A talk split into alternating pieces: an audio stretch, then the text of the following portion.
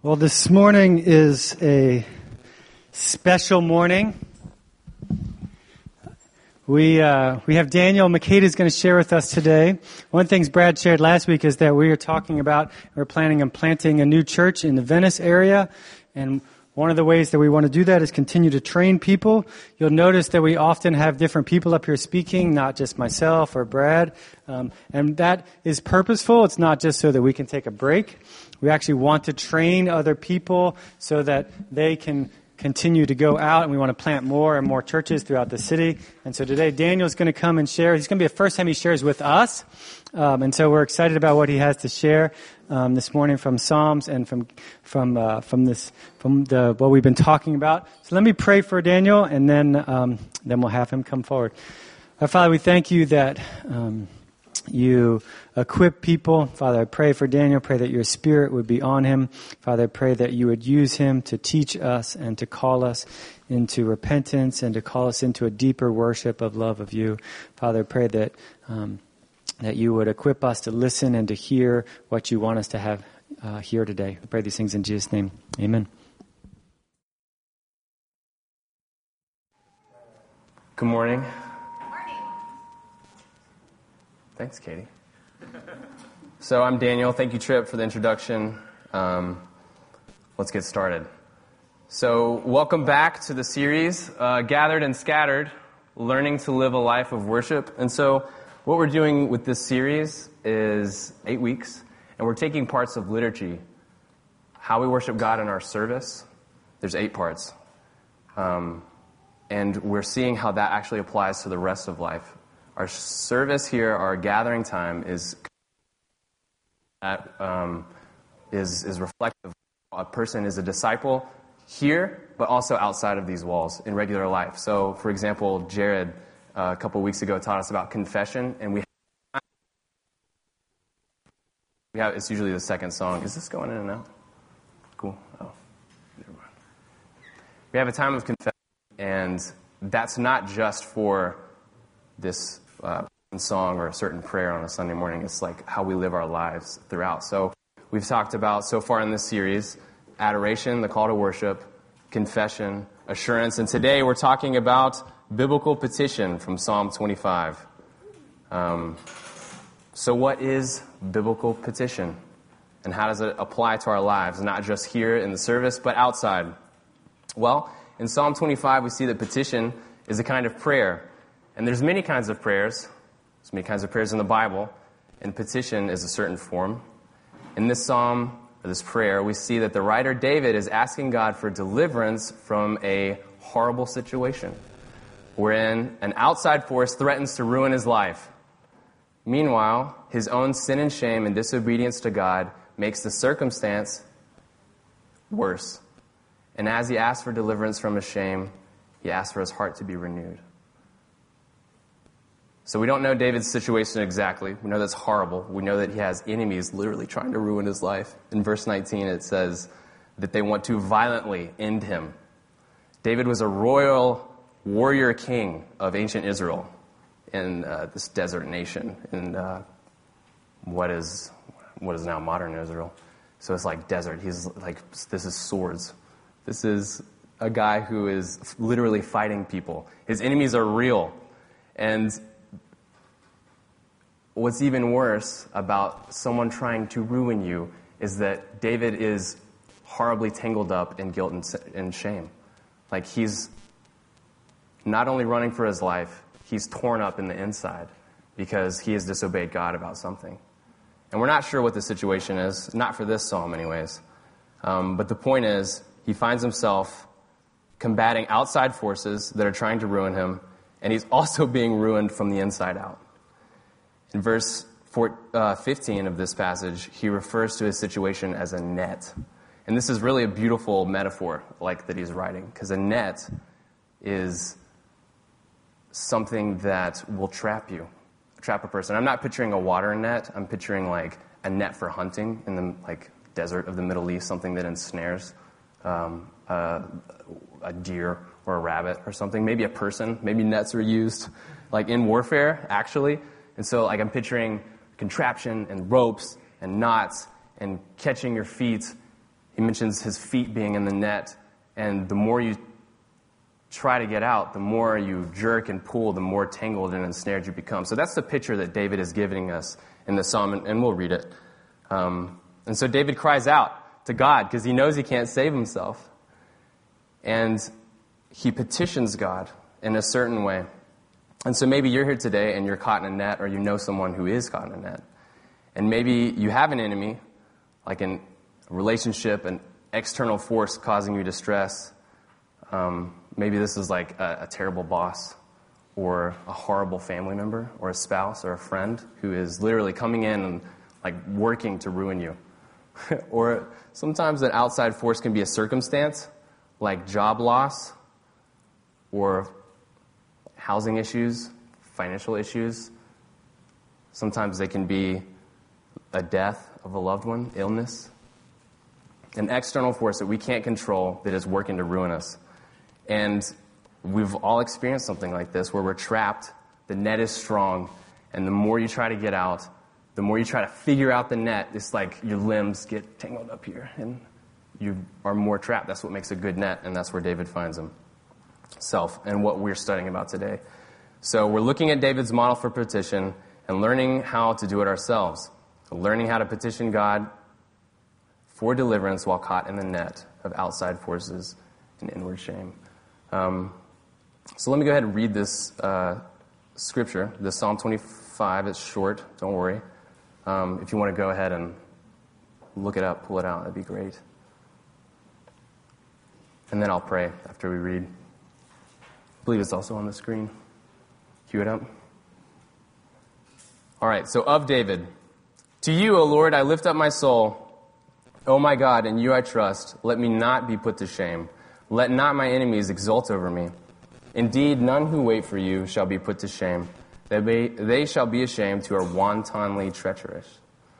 Make me know your ways, O Lord. Teach me your paths. Lead me in your truth and teach me, for you are the God of my salvation.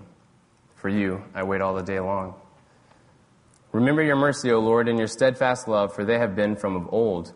Remember not the sins of my youth or my transgressions. According to your steadfast love, remember me for the sake of your goodness, Lord. Good and upright is the Lord. Therefore, he instructs sinners in the way. He leads the humble in what is right and teaches the humble his way. All the paths of the Lord are steadfast love and faithfulness for those who keep his covenant, his testimonies. For your name's sake, O Lord, pardon my guilt, for it is great. Who is the man who fears the Lord? Him will he instruct in the way that he should choose. His soul shall abide in well being and his offspring shall inherit, shall inherit the land. The friendship of the Lord is for those who fear him, and he makes known to them his covenant. My eyes are ever towards the Lord, for he will pluck my feet out of the net.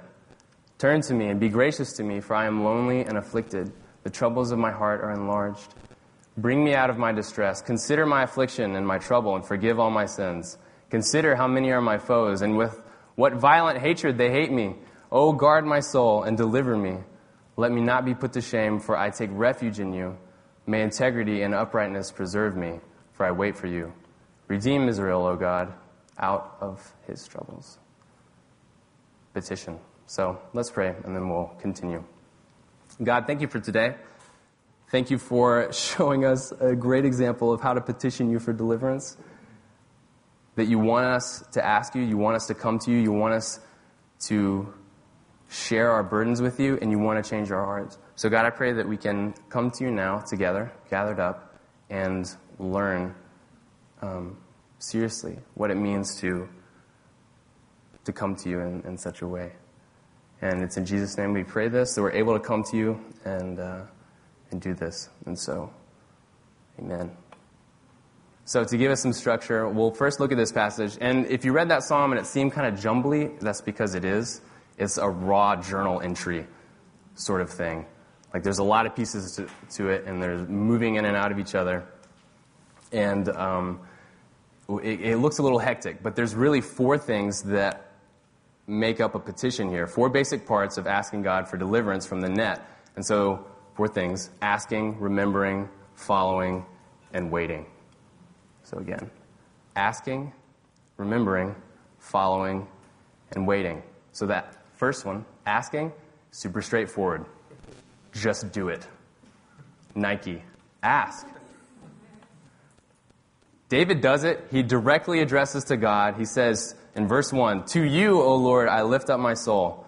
Three times he makes requests um, like to God for deliverance. Look at verse 2.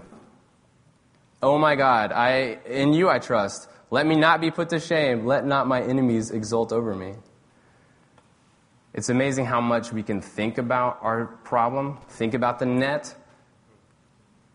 I wake up early when I'm stressed about the net or whatever circumstance I can't control or whatever horrible thing I've done that combines to make my ensnaredness. Um, I wake up early and I'll sit there and I'll just think on it. And I'll, my thought will be, I need to pray. but first I need to figure this out. and I'll think about it for so long and refer like back in my head, like, okay, I'm going to pray. Mm, but I'm going to like think about this. Just, I'll like find myself doing a dishes or something um, to distract myself.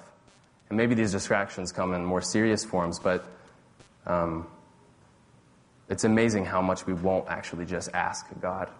We'll think about praying, we'll think about asking, we'll think about how He's going to do it, but we won't spend time actually talking with Him, having a relationship with Him. David doesn't do that. David addresses Him. So, what are we believing when we don't pray? When we don't ask, we believe that God actually can't or maybe doesn't want to deliver us from the situation. Again, when we don't ask God, we're usually believing that God can't or doesn't want to deliver us. And that's, that's us thinking and saying, I'm on my own. I'll figure this out myself. I messed up too bad. God isn't willing to hear. He's absent. Who's thought that? But God doesn't expect you to save yourself. He's never expected you to save yourself. And how do we know this? Look at this psalm. David knows what kind of God God is, that he's one of deliverance, one that entreats you to ask him. And we may think, look, I've done too much. I've sinned too much. This is the barrier. But don't you know, like, look at Jesus. God is a gracious God, willing to forgive. And it's spoken about in this Psalm, his character. Verse 8, he instructs sinners in the way. Verse 11, he pardons guilt. Verse 18, he forgives sins. Yes, we sin against God, but he's welcoming us back into relationship with him. He has provided a way, and that's today we remember as Jesus. David was looking forward to the coming of the Messiah. David wrote this probably around a thousand years before Jesus. He was looking forward and, and remembering God's promises. And we look back at Jesus and we remember God's promises. So there's come, come and ask, and remember that He's already come for you in Jesus. Remember His character. And so that's the second thing. First thing is asking, second thing, remembering. As you ask God for deliverance from your circumstance, from the net that so entangles you, remember who He is. David says in verse 6, look at it. Remember your mercy, O Lord, and your steadfast love, for they have been from of old. I'll read it again. Remember your mercy, O Lord, and your steadfast love, for they have been from of old. What is David doing? He's reminding God of God's own character. He's reminding God of his mercy and his steadfast love. And why is he doing this? He does this several times throughout the whole psalm, reminding God. Has God forgotten about who God is? Does God need to be reminded of his own character in order to save David? No, of course not. God doesn't forget who he is. He knows everything, including who he is. God also happens to know our needs even before we ask him. He knows about what you need deliverance from. He knows about your net and your situation and your shame. This is an exercise of prayer. As David prays, he reminds God of who God is, and in so doing, David remembers God's character. Does that make sense? David is reminding God, but it's an exercise of prayer for David to remember who God is for himself. From of old. I love that phrase. It sounds so like Tolkien, the Lord of the Rings. From the beginning, God has been faithful to his people. Remember the Bible, the stories from of old. Remember his character, how he's always been. Remember from the very beginning, despite the serpent's tricks in the garden, despite their deliberate disobedience, God takes care of Adam and Eve. There's consequences, but he never stops loving them. He never stops taking care of them. Abraham and Sarah, another two famous characters from the Old Testament before David. God makes a promise to them, a son and a nation. It's not happening. But we see from their story that God is actually going to fulfill his promise. They're in this phase where they think maybe God isn't faithful. Maybe his steadfast love isn't real. Maybe he has no mercy. He makes empty promises. That's not true. Remember the stories. Remember the Israelites were in Egypt. They were in bondage to the, uh, the, the Egyptians. They were in slavery, crying out for deliverance.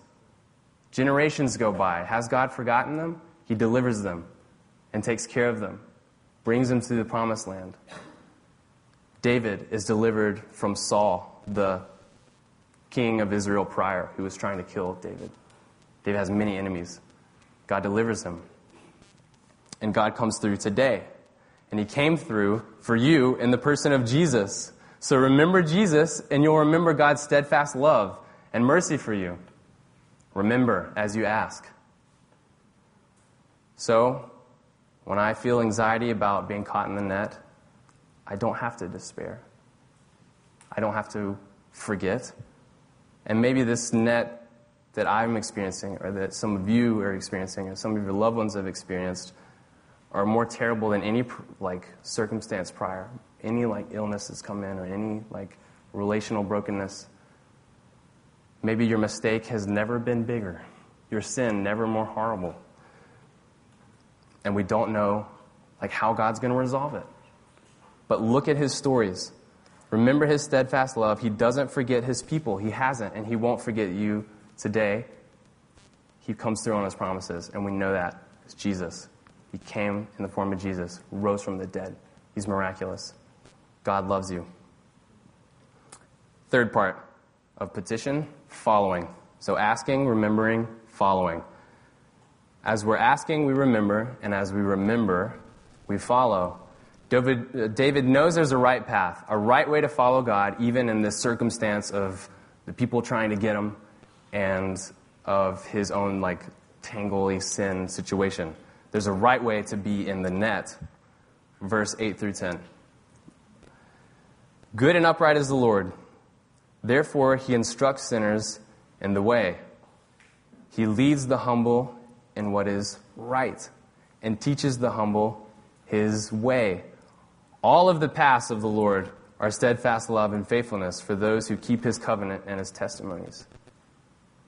See that? It's talking about paths, ways. Do you see what this is saying? Even in the circumstance, in the midst of outside forces and inner turmoil, there is a way of love and faithfulness. There is a way to behave faithfully to God while in the net. You don't have to flounder. When we take matters into our own hands, it produces classic stacking of like bad situation. I'm thinking of like the cartoons or the TV shows where someone comes into a mistake, they make a mistake, and they have to lie to cover up that mistake.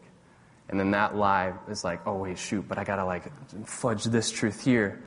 And then you fudge that truth and you gotta cover up this one. This big shame thing. Someone starts to discover, the person lashes out, hurts a relationship, everything's melting, tangling, ruining. There's a way to follow God and to obey Him even in your circumstance. There is a way. And so, great, there is a way. We know this from this passage, but what is it? And so maybe we spent a lot of time laying in bed and thinking, okay, how do we, how, what, like I've spent a lot of time thinking, how do I get myself out of the net? Or what is the right way to be in the net? I want to be faithful to God. I've got no other choice, but what do I do?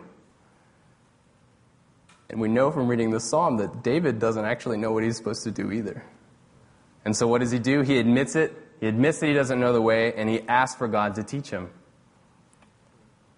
Verse 4 and 5. Make me to know your ways, O Lord. Teach me your paths. Lead me in your truth and teach me. For you are the God of my salvation. For you I wait all the day long. Again, there's a right way to be. Well, shoot, I don't know what it is. David shows us it's okay to ask. Ask to be shown the right way to be in the net. Ask for him. There is a way. It's here in Scripture. A way of obedience, a way to not do that stacky, lie, shamey, lash outy, further entanglement thing. Seek it and ask him to change your heart if you feel like you can't do the way. Ask him to teach you. This is petition. Let go of your own way. And it's horribly like it turns you inside out. To let go of a situation, what would the sacrifice be? If I truly surrender this to God, what would that mean? Does it send a pit in our stomachs? What could I possibly give up to let go of my own way of deciding what is right and wrong here and submitting what is right and wrong to God, submitting to what He says? And it, like honestly, it can be revolting to open up our hands, turning us inside out. And if you feel like you can't do it, ask Him to change your heart because it is the right thing to do.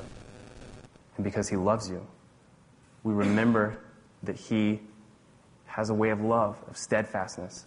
He's faithful to you. He's going to take care of you as you open your hands and let go of whatever is, as you stop struggling. He's a loving God Invite him in, pray and ask. He's firm but tender, and he's steadfast in his love for you. Fourth thing, waiting.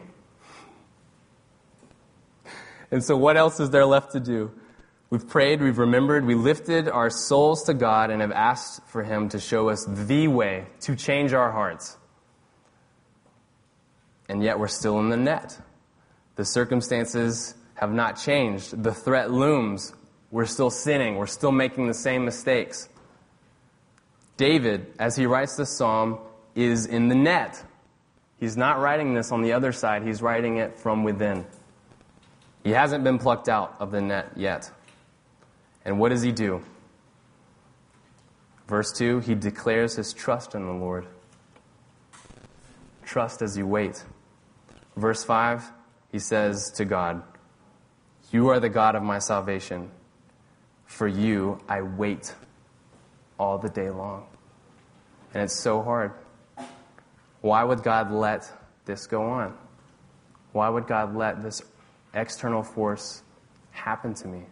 Why would God let me continue sinning? We might not know the answers, and it could bring us, bring us to despair. And though we will sometimes learn, or lots of times, learn in hindsight what this whole, like, the, like once we're out of the net, once God delivers us, we'll know, like, oh, it was like this, it was like that. I see now God was doing this the whole time. Sometimes it takes longer. And then God doesn't promise to tell us in this life the answer to our suffering. But what's really great is that we get to look at Jesus, the truth of Jesus. God Himself came down onto earth and suffered with us. He's not absent from suffering. And Jesus, though he is ascended in Acts and Matthew, we know that Jesus is no longer present on earth. The Spirit has come. The same Spirit that is in Jesus is now united with those who follow Jesus and who have committed their ways to Jesus, who have opened their hands to Jesus the Spirit has come and His presence is with you in your suffering as you're in the net. As you don't know the answers, God knows the answers. And He doesn't always tell us. And why is that? I don't, I don't really know sometimes. Again, we look at Jesus and we remember that God is not absent. He loves you, He cares for you. Recognize it. Put your faith in Jesus, lean on Him, he is your hope. He is waiting and wanting you.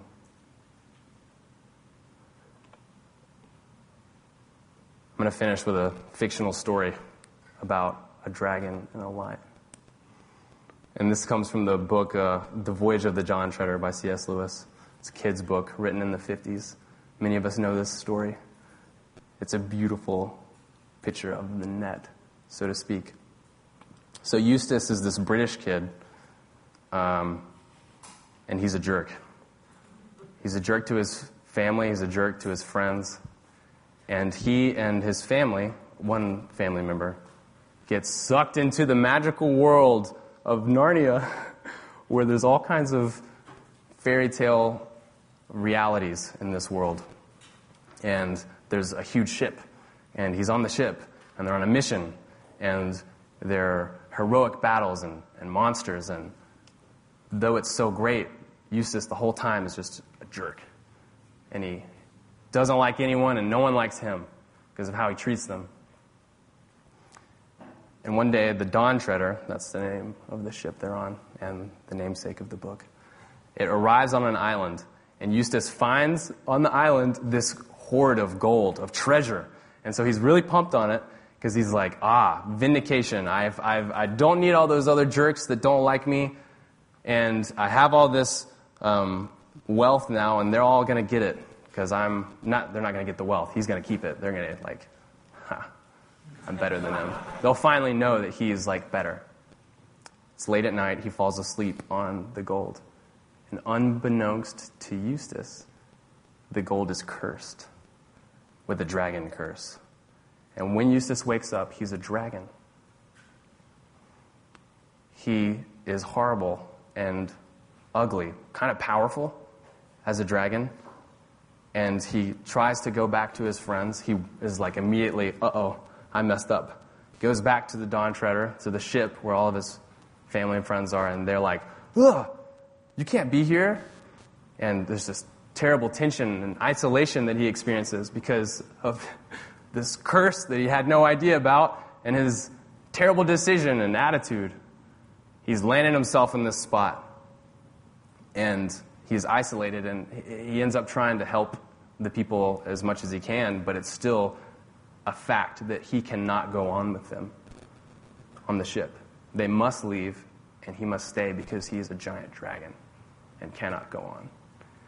And Eustace starts to realize this slower and slower that he's doomed and that he cannot save himself because he's now a dragon. And so one night he is laying awake on a starry, moonlit night, and he opens his eyes and across the beach, he sees an, uh, an enormous lion.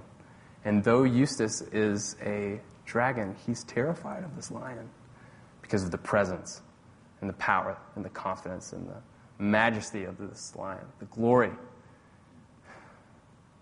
And he closes his eyes and he hides himself because of this lion. He doesn't want to be approached by the lion. And then, even though he hides, the lion's voice comes, sweet and firm, and says, Come, follow me. And so Eustace reluctantly goes. And the lion leads him through the jungle and into this garden where there's a pool of water. And Eustace, in dragon form, he understands that he's got to go be in the pool of water. The lion tells him, bathe. But first, undress. And Eustace realizes, oh, undressing means to take off these dragon scales. So he like starts to scratch with his dragon claws. They're quite sharp, I guess. And he takes off a layer of his skin. He's like, sweet, I'm ready to get in the pool. But he looks down and there's another layer underneath. Another layer of dragon scales. So he's like, oh, okay, I'll do it again. So he scratches that one off, and there's yet another layer. And Aslan, the great lion, looks at him and says, You're going to have to let me do it. And Eustace looks at his claws and is horrified. He says that terror was in him when he saw the claws and what he knew was going to happen for the lion to deliver him. And he says he was pretty desperate by now. And so he submits. He lets Aslan do it. Aslan well. He lets him, but Aslan also kind of comes and just does it.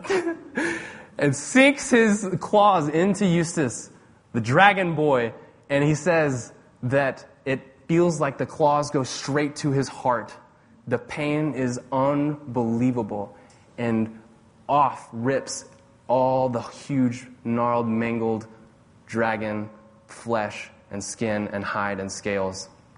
And there's a boy there. And Aslan grabs Eustace and hucks him into the pool. And he says it smarts, it stings, burns. And when he comes out, he breathes, and the joy of his deliverance and his deliverer is there. And so from that point, Eustace is able to return and be with his friends and family again. And so C.S. Lewis is a Christian writer, and this is a specific illustration of God's character, of God's deliverance. This is a metaphor for, for what he wants to do for you. And let him do it. Let us leave here today knowing that God cares about you and he cares about you asking him for deliverance. He's proven from the stories of old that he's a God of steadfast love and faithfulness, one that delivers his people and one that rescues. He wants you to follow his way of love and faithfulness, even as you're in the net. And he expects to teach you and even to change your own heart for you. And for you to wait. Trust in Him. That's biblical petition. And that's what I leave you with today. So thank you for listening and being attentive. It's been a pleasure. Thanks, Daniel. I think the good news of the gospel is that uh, when we do petition God, He answers. He's not a God that doesn't listen like Daniel spoke, but even more than that, we, we know from the stories of old of Jesus that he answers and he heals our petitions. And he, no greater healing than took place than what took place on the cross. And as we go to communion, that's really what we celebrate. We were reminded of the stories of old, of how Jesus actually petitioned God himself for you and for me. And God answered that prayer by calling you and me into his family and ripping the scales of sin off of us and placing us in his family. And so as we go to the table, we're reminded of that. We're called back to, to those things, to, to confess, to be assured of his goodness and of his grace and of his faithfulness to us. And so we want to encourage you to, to go with those around you and remind each other of God's truths and remind each other of what he's done for you and petition him Call out to Him. Ask Him to, to change your heart, to save the things that you have been holding and worshiping instead of Him. And I want to read here from 1 Corinthians. It says this, and this is from uh, the Last Supper before Jesus went to the cross. For I received this from the Lord, what I also passed on to you.